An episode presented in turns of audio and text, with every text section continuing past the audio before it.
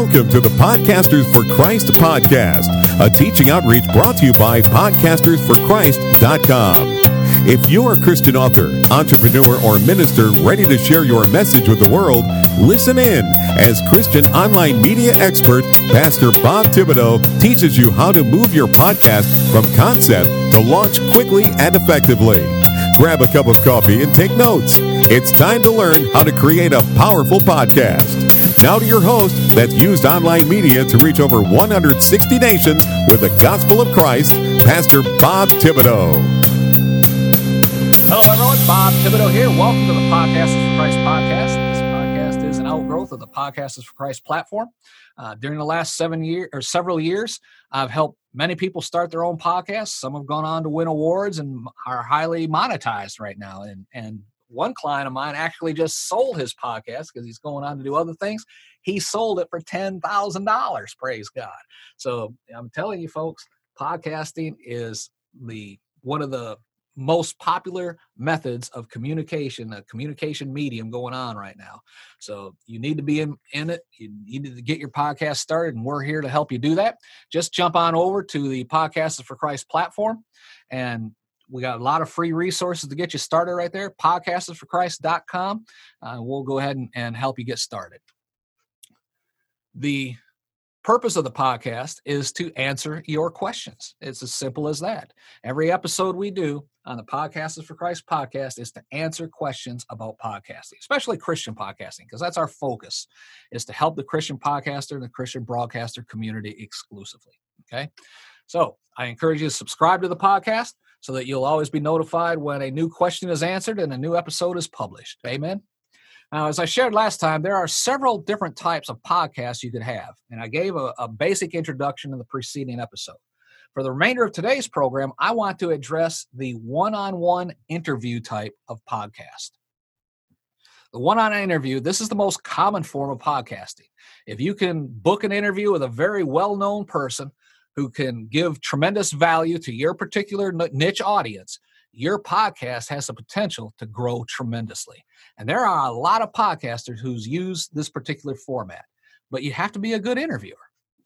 If you do not have the interview skills, not only will you have a hard time obtaining listeners, you will not have guests giving your their, their best either. They'll be looking to conclude the interview as soon as possible.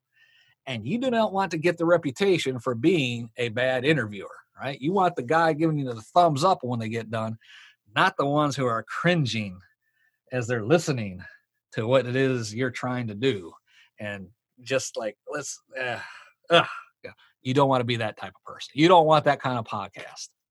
But everyone has to start somewhere. Okay. You can develop and grow in your interview skills. When I first started back in 2009, I was interviewing people that I was familiar with you know my friends my acquaintances fellow pastors and i talked to them about their ministries and all and everything they were doing. What was i doing in the process? I was using the safety of being able to use my or to develop my interview skills by interviewing those i was familiar with those that i was comfortable talking to. It took a lot of the nervousness away and it also provided a vehicle where i could ask them for feedback at the end of the interview and they'd provide it to me because their perspective on what went right and what went wrong during the interview opened my eyes about how to do things a little bit differently. And that's why i encourage you to do use friends use coworkers use relatives uh, people perhaps on the, in this podcast training group to help you in the interview process to say okay let's try it this way and ask this question this way rather than this way. And that will give you that that comfortable setting where you're not going to be all nervous especially when it comes to receiving feedback. But if you know you're just starting off and it's interview number three, and you're interviewing this you know mega millionaire business person that you know he's taking time out just to devote it to you, and you're all nervous because you don't want to mess it up. Usually that's when you mess it up. Okay, just to be honest. So get all the kinks worked out with people that you're comfortable with there's nothing saying that you got to keep those episodes published. You know, if it's so bad, you can just delete it. Uh, but you know, I'll go back sometimes and listen to some of my episodes, and and well, anyway. but it's called practice. All right, you know, practice, practice, practice. Everyone says, you know, they think that you're just doing it. It must be a gift from God. No, it's practice. And after over 800 interviews, I, I think I've got some practice in. And but if you listen to each one of my interviews, they're almost the same flow in every one.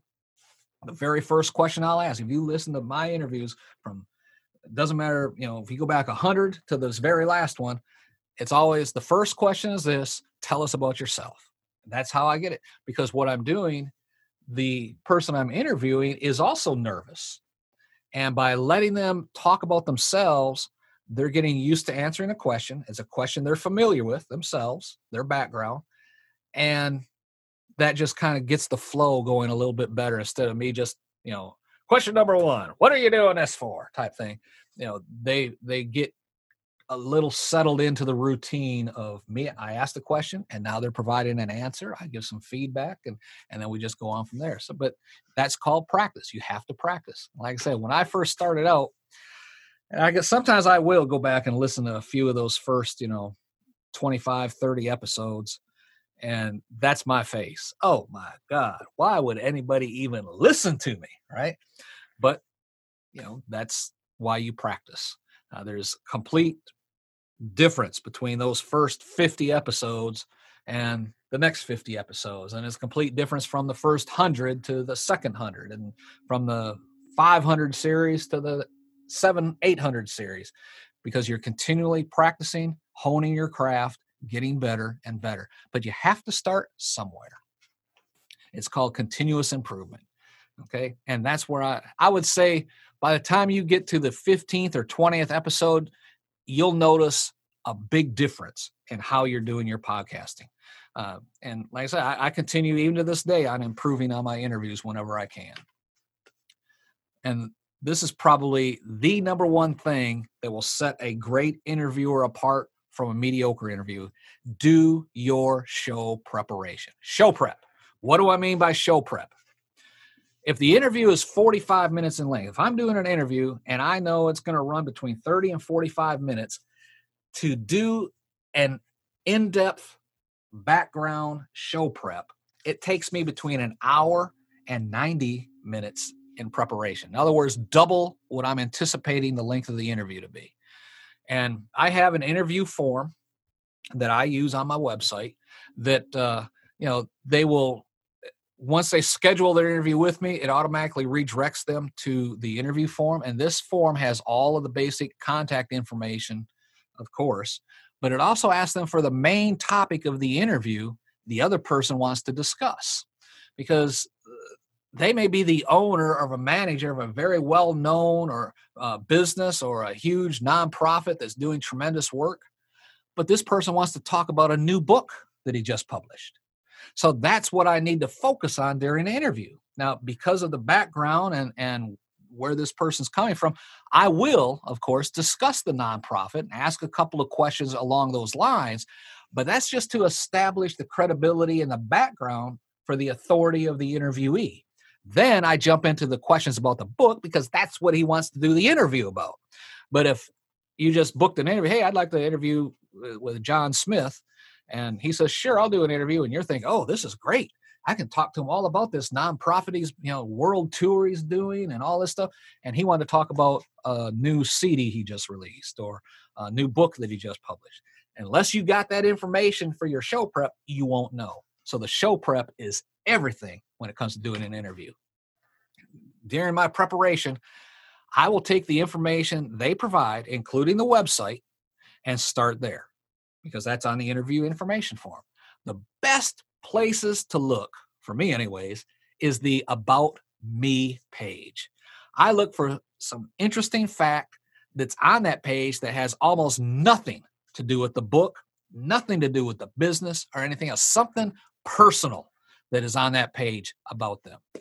And then I find that one thing that is totally off the wall, has absolutely nothing to do at all with what we've been talking about or what the purpose of the interview is. That is the one question that I say for last. And just as we're we are wrapping up, I'm kind of like that old TV show. Remember Peter Falk in Columbo? right?